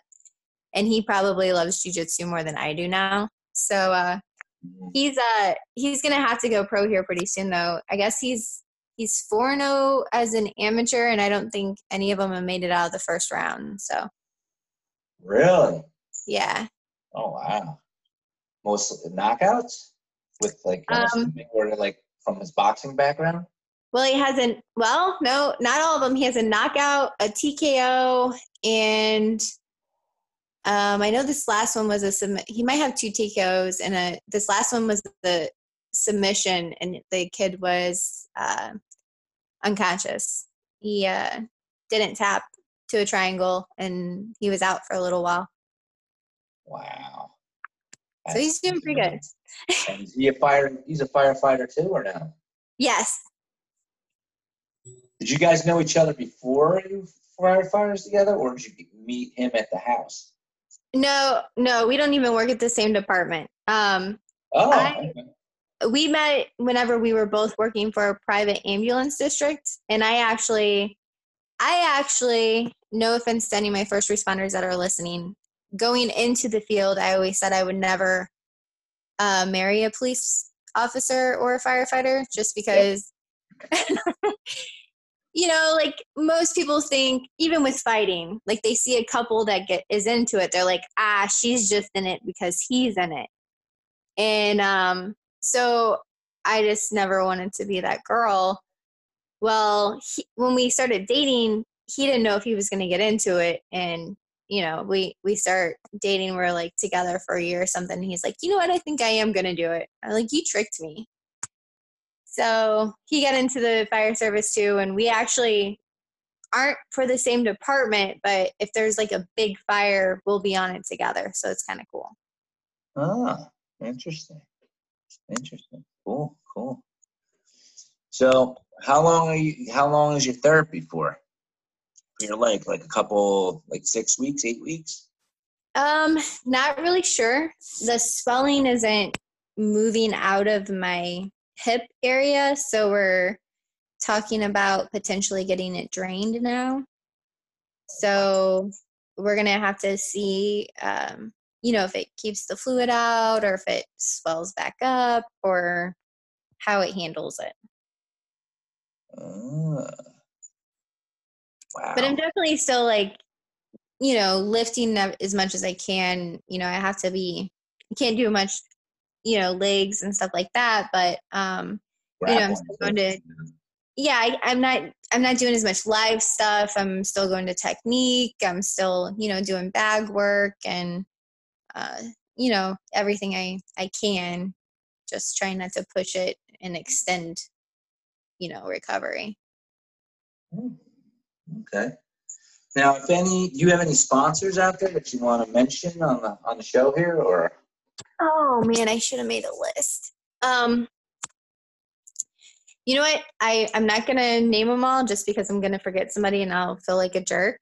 So I'm gonna say to go to my Facebook page, okay. Kelly and D'Angelo, or my Instagram, Kelly @KellyADangelo, or Twitter, Kelly A. D'Angelo, and I have them all over my social media. All of my sponsors are people that I really believe in, you know, what they're doing, what kind of business they're starting, you know, what they're trying to support. I obviously have a full-time career.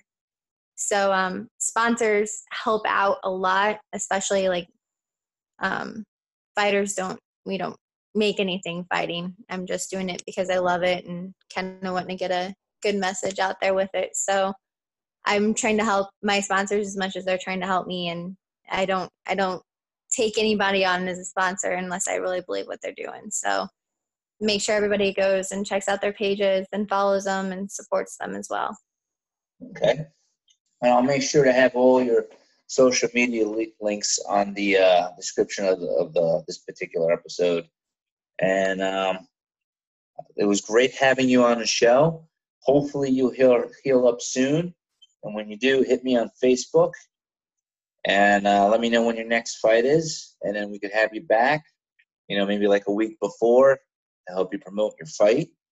It was a great pleasure having you on the show. And good luck to you. Thank you. Thank you for having me. And I'll keep in contact for sure. All righty. All right, guys, we'll be back after this short break. Hey, fans, here at Podcast City Network, we have a lot of great shows on all of our great social media outlets. PodcastCity.net. Facebook.com/PodcastCityNetwork. Hit that thumbs up. You can send a tweet to Podcast City Network on Twitter at PodcastCityNet. Only on Podcast City Network.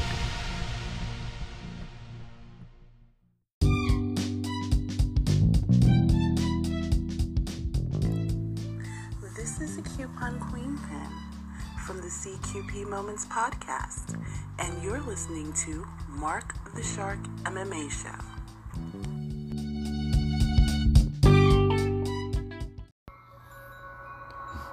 Marcus Sander was a normal family man till he was captured by the Nazis, imprisoned and tortured. His only means of survival was to become a vampire. Now his only fear is on how to keep his daughter safe, but not only from the Nazis, but from the creatures of the Dark World. Marcus the Vampire, the first book in the Dark World Chronicle series, now available at www.retortofamilybooks.com and on amazon.com. Get it now.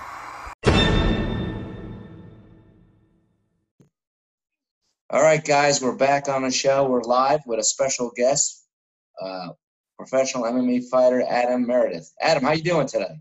I'm good, brother. How are you doing, Mark? Good, good. And we were just talking about the weather over there. You're from Missouri, right?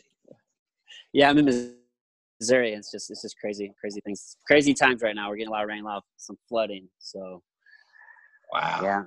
Yeah, man. Hopefully you don't get any damage.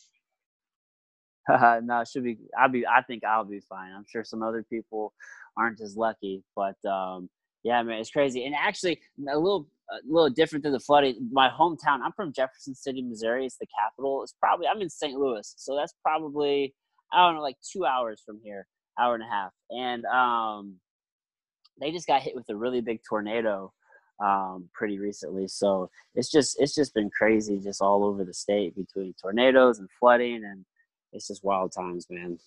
Wow. Yeah. Okay. I just got some quick questions for you. So what age did you start the martial arts? I officially started martial arts. I was probably, I don't know, man, like 9 or 10. Like most kids, I did karate. You know, I saw the Karate Kid growing up. It was really cool. I wanted to get into that. My mom actually, she didn't have a lot of money, so she would actually clean the gym to help pay for the dues. And it finally just became too expensive. So I stopped doing that, and then it wasn't until like a number of years later until I actually got back into like quote unquote martial arts. I started wrestling as a freshman in high school, but I didn't get back into like a martial art, which would be jiu-jitsu, until probably about 10 years ago, 2009. Oh, okay. And then when it comes to like grappling or striking, which do you find easier, grappling or striking? I definitely prefer grappling. That's just kind of where my heart is. Just having been a wrestler, I started wrestling in high school, did some in college, and then once I stopped wrestling, that was kind of my transition into MMA back in 2008. And so I've just always had this affinity for grappling. It's definitely like my first love. I do enjoy striking. I've done pro boxing, I've done pro kickboxing, but I love striking, I love grappling over it all. So jiu-jitsu is like my main passion at the moment. Wow. So what college did you go to for wrestling? I went to Lindenwood University. So this was back in 2006. At the time they were NAIA, and I think they're D2 now. Oh, but, okay. It's a school here in the St. Louis area. They're the Savage wrestlers, like multi-year national championship teams, and it was a really good program. So whenever I was in college, man, I'm a father of two. I had my son whenever I was 20 years old. So I stopped wrestling, you know, went to school full time. I was working full time, being a dad, training for fighting. So I stopped wrestling, and that was actually kind of my transition into fighting because I still wanted to compete. So I just had to Yeah. So how did you find out about mixed martial arts? Was it at your jiu-jitsu school or? Oh, no. I mean, I was a fan of martial arts before then. I mean, just coming up in high school, probably like a lot of kids at that time, you know, you see The Ultimate Fighter, that classic Forrest Griffin and Stephan Bonner fight, you know what I mean? And I was like, oh man, like that kind of put it in my mind. I remember hearing about it, like whenever I was a little kid, like back in the day when Ken Shamrock fought, and because I saw him in like the WCW, whatever he was in, I was like, man, that stuff's crazy. I'll never do that. And then all these years later, man, this, you know, you learn more about it. And I was just like, oh, I have to do that, because it was just such a natural, just like the next step from wrestling, because it was just a very, you know, I looked at it as just, you know, probably one of the most pure forms of sport that you can get. You know, it's just you and another man in there. You both are in there like half naked, and it's just like, there's nothing to hide behind. It's either you got the skills or you don't, you know what I mean? It's just, you know, it's about going in there and imposing your will, you know, upon another human. Yeah. So did you have a lot of amateur fights before you turned pro, or? I had, I had 12 or 13 amateur MMA fights. And then, so my coach, his name is Mike Rogers, and he was actually the head coach for Tyron Woodley whenever, you know, he started his career. I trained out of St. Charles MMA, and he made sure that we did everything, man. So we had to do boxing. I did the Golden Gloves tournament. We had to do kickboxing. We had to do jiu-jitsu tournaments. We did Muay Thai. Like, we did everything. So yeah, man, I had between MMA, and then I think I had a few boxing and like one Muay Thai. I probably had, I think, like 16 or 17 amateur fights between all disciplines that I did. Wow. Now I know you've competed in Bellator, but what would you say is your favorite? And when you turn like professional MMA organization, like what's your favorite professional MMA organization? Would you consider it Bellator? Or if you had an opportunity to fight in UFC or ONE FC, what would be your favorite? Honestly, it is Bellator. For the longest time, you know, you're always, at least I was always chasing in that coveted, you know, that UFC spot, because it was, you know, the Mecca for so long. But after having been in the sport for so long, I mean, a UFC fighter is actually a dime a dozen, not very hard to find. And I've trained with a lot of them, and like, you know, I've done very well against a lot of those guys, but really, I don't feel like the UFC does. I don't feel like they really treat people very well. I don't feel like they treat the fighters well, man. Like I just saw for the longest time, it's just a lot of BS going on. You know what I mean? It's just, so I'm not a big fan of that. You know, it's nice to have that. It'd be nice to say like, oh yeah, you know, you're a UFC fighter because that's what everybody knows. And then it'd be cool to get that big ass bonus, but dude, like they don't take care of people, and they don't care about you at all. Yeah, I kind of heard that. Hopefully Dana White's not listening to me, but but I've kind of heard that. I've actually heard that. What's that guy's name? He was in Strikeforce, and he went into the UFC, and he went to Bellator. I forget the guy's name. He knocked out Diaz. Oh man, his name is escaping my memory. Well, anyway, but I remember him saying that if he did 2 fights in Bellator after he did, I think, 1 or 2 fights in the UFC, but he was the Strikeforce champion, I think lightweight, and he was saying that he got paid more in that 1 fight that he did in Bellator than he probably would have like 2 or 3 fights in the UFC. Wow. Yeah, I'm not sure who that was. I think it was Josh. Is it John Thompson or Josh Thompson? I think I got it. Oh, Josh Thompson? Yeah. At like 55? Yeah. Yeah, Josh Thompson probably more than likely. Dude, the thing is, Bellator, they picked up quite a few UFC guys. And, I mean, they're not getting a lot of market share, but my experience with them was just so cool, man. Just the whole staff was great. They treat everybody really nice. I do like the fact that you can still keep sponsors with that organization. So I think that's just better for fighters, especially young fighters, man. You know what I mean? It's just like to get, or in more established fighters too. I mean, you know how many fighters like are like losing out on money because they can't wear what they want to wear, like in the octagon. Like, it's just craziness, man. Yeah. So Yeah, and but one championship's doing a lot of cool things, like with their you know, they put in a lot of like regulations for like weight classes and different things. But I was actually just having a conversation the other day, and from my understanding, I think they do their weigh-ins like you don't even weigh in front of like your actual other, like your opponent, and it's behind like a closed doorway in. So it's just like, yeah, on paper it sounds like they're doing all these great things, but it sounds like they're probably still doing some like old school like pride shifty things from back in the day. Yeah, I've heard that too. I think I heard like Gary Tonin say like in an interview like he's never seen any of his opponents at the weigh-in. Exactly. So it's just like, I don't know, man. UFC, or not UFC, but Bellator just kind of seems to be the most honorable at the moment. That's good. Now, when you had your first MMA fight, were you nervous? Yeah, man. You know, I typically don't get like super nervous. There's always nerves, right? I mean, I'd be a liar to say I didn't get some nerves, because I mean, you're about to go in there and fight another person.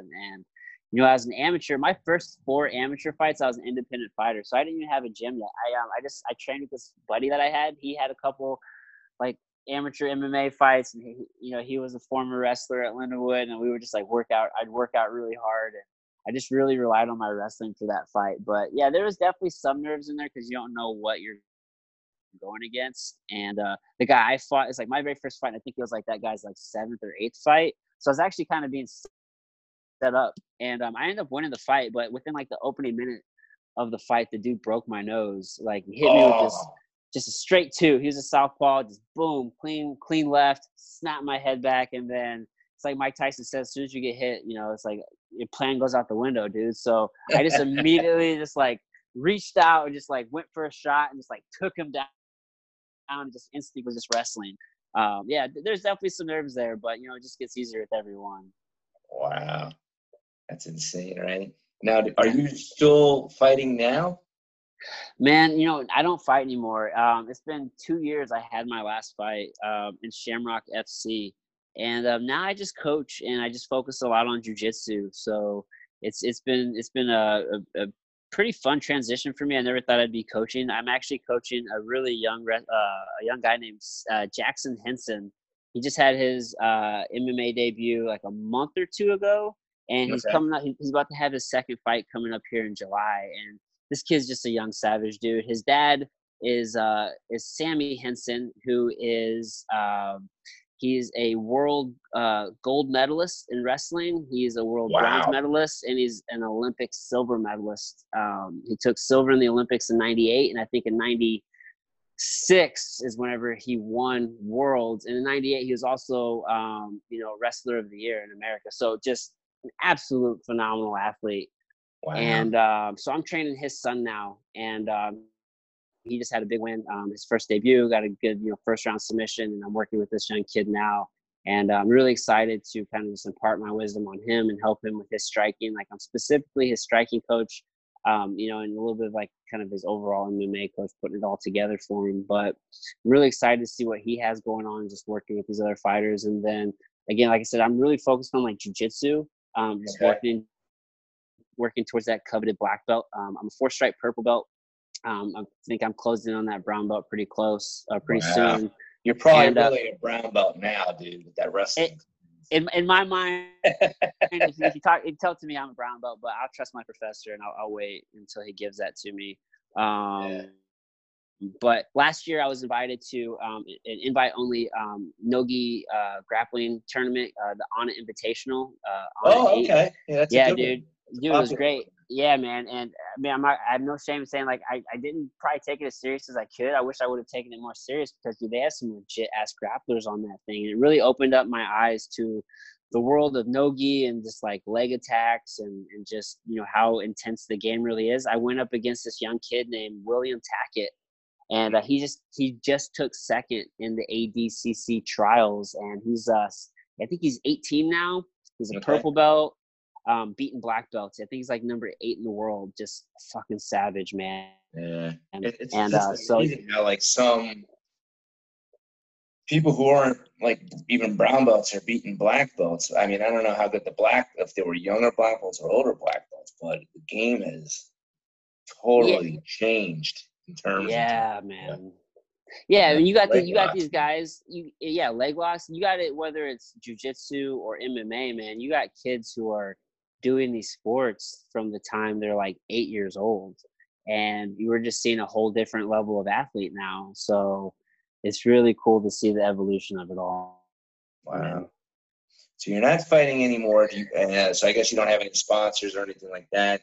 Do you just teach at the school now, or do you have your own MMA production? So, man, I got a couple different things kind of in the works, man, since I've stopped fighting. Like I said, I definitely jumped heavier into jiu-jitsu. I coach kids jiu-jitsu, and I do privates and different things, and I coach at the gym. But I also have my own brand called Imposed Will, and it's a lifestyle mindset brand to where, I have some apparel and different things, but it's just literally about, just teaching people, how to strengthen their mind and how to get the most out of their life, because I really believe that the mind is the key, and, we can strengthen our mind, and we need to train our mind like we do our bodies. And, once we do that, the body will follow. So I'm just all about just, mental strength and just like building the brand and just, letting people know that they can impose their will on life. Like whatever it is that you want to do in life, you really can do it.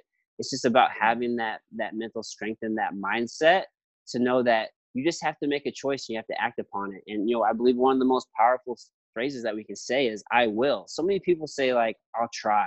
Like, no, there is like, don't like, no, like that doesn't work. Like either you will or you won't. So just say you will, I will, commit to it and do it. So I'm really passionate about, just growing the brand and Pose Will. And then I also have a podcast called Outside Perspective to where, I release 2 episodes a week every Monday and Thursday. And it's a very conversational format where I'm just sitting down with humans from just all walks of life. And, my goal is just to present people with a different perspective on the world, man. So what's the name of your podcast? It's called Outside Perspective.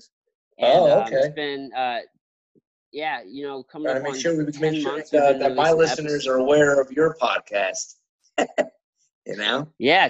Check me out, man. I do 2 episodes a week. I just released episode 81 or 80. I think I just released episode 81. Okay. 2. I got a few in the pipeline. Like I just recorded episode 88. But I kind of have a pipeline where I release in like a 3 to 4 weeks lag time. Yeah, it's just a very conversational format. But what's your format of your podcast like? Is it very conversational, man? So episodes are about an hour. I don't have a set list of questions. It's just me and whoever my guest is just sitting down talking, depending on like what their expertise is. And I've had some MMA people on there. I've had some jiu-jitsu people on there. I've had some doctors on there. I've had some people in the medical cannabis space. I've had just people from all walks of life, really. Dude, I've had artists on there. I've had entrepreneurs on there. I've had trainers. It's just. Yeah, man. Almost Joe Rogan-esque, dude. Just people who I find interesting. I just want to talk to them. That's good. The main focus of my podcast is MMA, I do have. It's also based on health and fitness. I have like a lot of people on my show too that have like a health and fitness background. A lot of doctors that have sports psychologists, that have nutritionists on there. I find it very interesting. Now let's talk about your other brand. What was it called again? Imposed Will. Okay, is that like a public speaking platform, or is that? I'm assuming it's like positive, like you do public speaking on this, or. So I'm a health and movement coach, and so I mean, in addition to. The like the jiu-jitsu and whatnot, like I do health coaching and whatnot. So it all kind of plays hand in hand. Essentially what I'm doing is just building a community and a platform to where there will be a speaking piece to it. At some point, I've done some public speaking on just like performance and mindset and just how to get the most out of it. So there will be a speaking component, but I want to create like a community and a platform to where people can go to, and it can just be a resource for health and wellness and movement and and mental strength as well. So it's just all about just being the best you and getting the most out of your life that you want. So there will be public speaking. There's, you know, apparel and just, it's just going to be just a brand and a movement is what I'm looking to build, man. That's great. Now, getting back to jiu-jitsu, do you have any inkling to compete like in the no-gi worlds, like an IBGF, or are you just sticking with submission only tournaments? I really do prefer the submission only, like the EBI format. I really like that compared to like the IBJJF. I did IBJJF Worlds last year, and I'm not super enamored with the system, to be honest with you. If I do compete, I'm kind of at a place to where I like to compete, but it's not really my focus at the exact moment. Like, I'm just really enjoying training and teaching. So if I do compete, it would definitely be something more along the lines of EBI. I do like the longer rounds. I actually just went down to Austin at the end of April, and I did the On It Open, and that's an EBI format, you know. So I like the longer rounds. I like not having to worry about like the points and different things. I really feel like that's the way of. I feel like that's kind of like the way things are going with jiu-jitsu. Whether or not like the point system will ever totally go away, probably not. But I definitely prefer to definitely do just the submission onlys. I hear you. Now, do you have a favorite MMA fighter, like that you admired since you got into the sport? Like, who's your favorite MMA fighter of all time? It's a really hard question, dude. I really don't really have one, to be honest with you, because I used to be a huge fan of the sport and like watched all the time. And then whenever I started doing it, I kind of quit watching it as much. Like, I looked at it differently. I would watch it and I would study. And there's definitely some really great fighters out there. I mean, you know, your Anderson Silvas and different things. But I just started looking at everybody as just like humans. So I don't really like idolize any of them. And then the deeper I got into my career, and probably one of the biggest catalysts for me to like deciding to quit fighting was I started worrying about my brain a lot.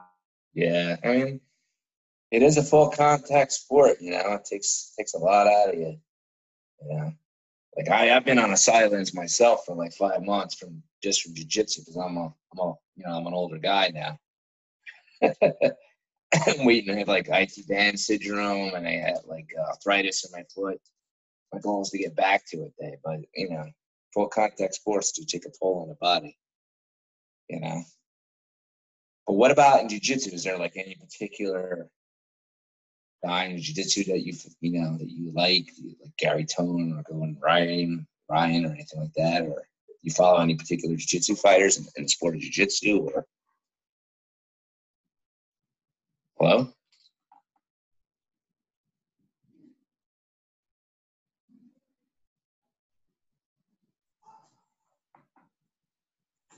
We were talking about like what was my favorite fighter in jiu-jitsu that you follow. Oh, in jiu-jitsu. Dude, now there are definitely some jiu-jitsu guys that I'm a fan of at the moment. And both of the Ryan brothers, Gordon Ryan and Nicky Ryan. Like, those two dudes are savages. And the guy we just talked to that I compete against, William Tackett, man, this young kid, he's 18 years old. He's out of Austin. Kid is a savage, man. So there's definitely a couple guys that, you know, I'm keeping my eye on.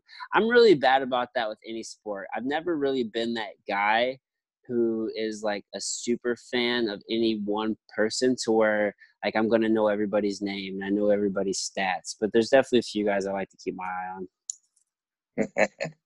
I hear you. You know, everybody gets busy in life. You can't keep on top of everything. Yeah, man. The more I'm trying to do. Yeah. Yeah. So if my listeners or, you know, potential sponsors, like for your products or whatever, wanted to get in touch with you, how would they get in touch with you? Do you have a website? Yeah. So there's a couple of different ways, man. They can check me out on imposedwill.com, or you can just, you know, go to Instagram. You know, I have my personal page, which is Adam Meredith_. I also have, you know, the Imposed Will page, which is just Imposed Will, or you can go to the podcast page, which is Outside Perspective_podcast. And also for your listeners, dude, so, you know, I actually do have a sponsor. It's Jumbo Superfoods. They're a CBD company based out of California, dude. They're, you know, deemed the world's healthiest edible, and they have, you know, several products from CBD drops to a muscle bomb to like a grass-fed ghee and MCT oil. They're just amazing products, and they sponsor both me and the podcast. So, you know, all your listeners, if they're interested in the CBD products, man, again, and these are some of the best on the market, you know, they can go to JumboCBD.com. They can use the code outside at checkout, and they'll save 20% off their whole order, man. Oh, that's great. Now, do you use those products yourself? Absolutely, man. I'm good friends with those guys. I had one of the owners on the podcast episode, I think like 6. I met him last year. His name's Kyle Brown, really great guy. And just, you know, I met several of the team members now, and they're just such a great company, man. And they're doing everything right. Like, they do all high quality, they use all high quality ingredients. They send their products to a laboratory for third party testing. I personally use their muscle bomb almost every day. It's been game changing with my recovery for jiu-jitsu. I first used them last year after a jiu-jitsu tournament. You know, I woke up, my fingers were all stiff and sore, and I rubbed this muscle bomb on there, dude, and within minutes I could move my fingers again, and it felt amazing. So I use their CBD drops. I give my kids their CBD drops. My girlfriend and I, we have a dog we give the CBD drops to. So I use all their products. I'm a huge believer in them, and just by far some of the best products on the market. That's great. I guess I got to look into that. What was Check them out, man. Jumbo, Jumbo Superfoods. Okay. So you go to JumboCBD.com. The code is outside. Okay. Can you let everybody again know what's the name of your podcast? My podcast is called Outside Perspective. They can check me out. I drop 2 episodes a week. Every Monday, every Thursday, on every platform. Oh, that's great. All right, Adam, I appreciate having you on the show. All right, guys, we'll be back after this short break. All right, Mark. Thanks, brother. All right, take care.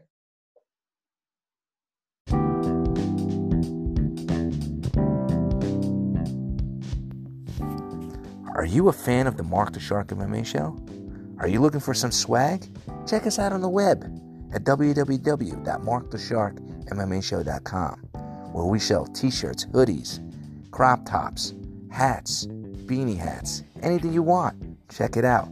Are you also looking to become a guest on the show and be interviewed by me, Mark the Shark Retorto? Well, go to the website and sign up as a guest. Are you looking to become a sponsor? Go to the website, sign up. Take advantage of the wild range growth of the sport of MMA, and have your business and service advertised to millions of listeners that listen to this podcast every week, worldwide, from everywhere. Check it out, www.markthesharkmmashow.com.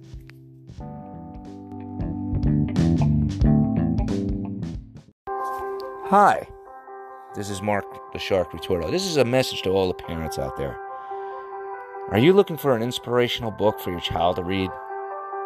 Well, check out a book written by a child, 11-year-old little girl by the name of Christina Retorto. She has 2 books. One is called Invisible Girl, and one is called I Am a Survivor. Both inspirational books written by a child for a child. You can find them at Amazon.com and BarnesandNoble.com, as well as her website, www.retortofamilybooks.com. Again, that's RITORTO.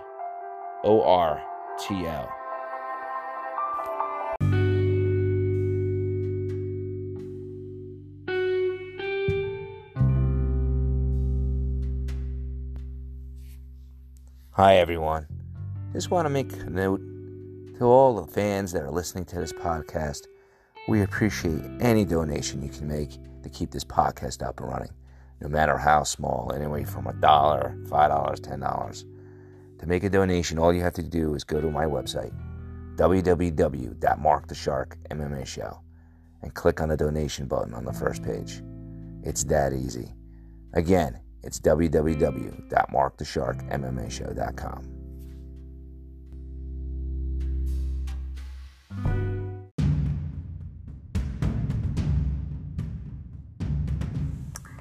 everyone, it's Angelica from A Little Bit of Everything With Me podcast, and you're listening to Mark the Shark MMA Show.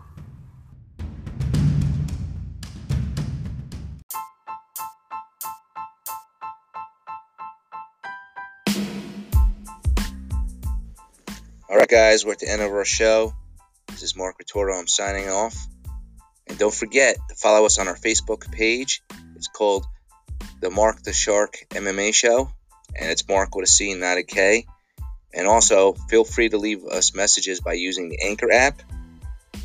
And also, don't forget, if you're in a mood for a good action thriller book, to buy my book called The Cabal, The Saga Begins. It's available on Amazon and BarnesandNoble.com. And if you need a good book for your kid, get the I Am Survivor book or Invisible Girl book written by my daughter, Christina Retorto, also available on Barnes & Noble and Amazon.com. All right, guys, I hope you enjoyed the show and continue to listen to our shows every week. Thank you.